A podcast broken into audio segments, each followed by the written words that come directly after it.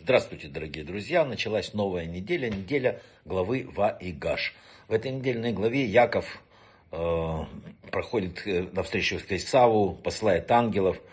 Происходит очень много разных событий. Борьба его с, ну, с Богом, с ангелом, мы тоже не знаем, как это было.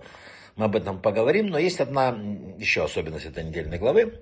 Она говорит о двух составляющих э, любого успеха, любого дела – Первое. Человек, с одной стороны, должен сделать все от него зависящее для достижения успеха.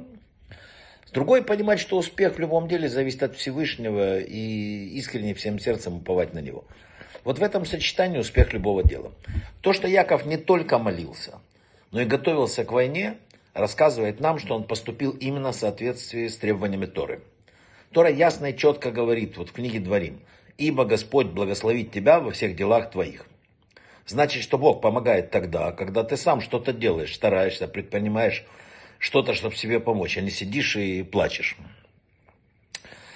А, Всевышний не обещает помощи тому, кто сам ничего не делает. И вот это сидеть у моря ждать погоды, это не работает ни в одной религиозной системе.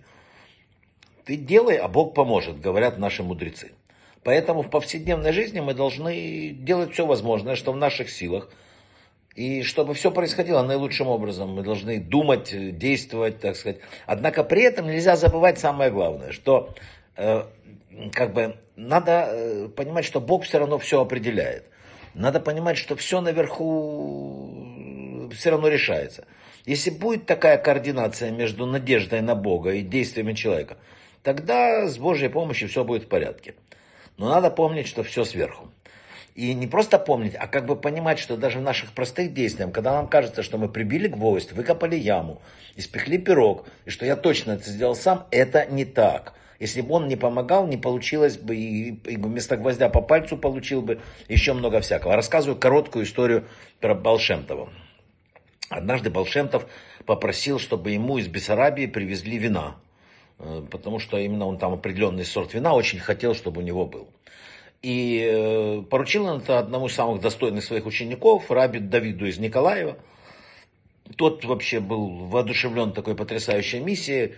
Оставался весь период, пока виноград, делали вино, собирали его, наблюдал за каждой стадией изготовления этого вина.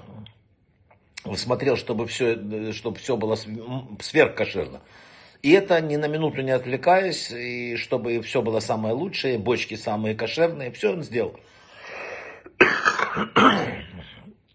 Самое главное, он смотрел за кашрутом, за, чтобы, поймите, это вино на стол Балшемтову.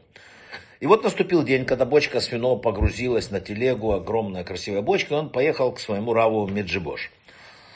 Он был, ну, представьте себе подъем этого человека. Сейчас он с Божьей помощью сделал, он еще следит с осторожностью, как довести, чтобы все было хорошо.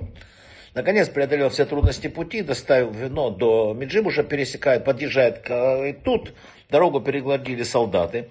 Они разыскивали водку без, э, ну, незаконную. Он говорит, да у меня вино, какая водка, без, с ним никто не разговаривает, выбили пробку еще, засунул туда руку, вычеркнул, говорит, да, не врет, точно вино, и уехали. Все. Э, но после этого по еврейскому закону вино стало некошерным. Раб Давид был, ну, сказать, что расстроен, значит ничего не сказать. Такие страдания, такие труды пропали даром. Он в слезах пришел к Болшемтову и говорит, учитель, за что мне такое наказание? Я так старался наилучшим образом, так все делал, все, ну вообще, лучше всех. Ответил ему Болшемтов, это наказание ты заслужил тем, что считал себя единственным стражем вина. Ты должен понимать, что не в человеческих силах стереть что-нибудь и многое выше человеческих возможностей. Ты вкладываешь всю душу в охрану вина, как будто вот, вот, вот ты один. А помолиться Богу и поговорить с Ним в этот момент ты забыл. Разумеется, надо было беречь это вино. Да? Надо было, все правильно. Но надо было из глубины сердца попросить Его, если ты действительно считаешь, что это тебе так важно, помоги мне это охранить. Потому что сказано нам не просто так – если Господь не стережет город, напрасно усердствует страж. О чем это говорится? Мы можем напрягаться как угодно. Если Он не охраняет нас, если Он не охраняет то, что мы делаем, бесполезно. Но делать все равно надо. Вот это такое вот замечательное сочетание, которое мы должны понять с начала этой недельной главы. Сочетание наших усилий. и понимание, что все от Бога и определяют успех и вот как бы ту жизненную позицию, в которой мы находимся, то есть куда мы движемся, вверх или вниз. Был такой э, раввин Джонатан Сакс, главный раввин Великобритании, он сказал, что будучи молодым студентом института, э, э, факультета философии, он путешествовал, и вот однажды он приехал к Любавическому Рэбу. На что Рэба его спросил, а что вы делаете для вот еврейских студентов в Кембридже? Тот сказал так, вы понимаете, Рэба, в условиях, в которых я нахожусь, Рэба прервал его и сказал, никто не находится в условиях. Мы сами себе создаем условия. Вот так. Брахава от слаха, всего самого-самого лучшего.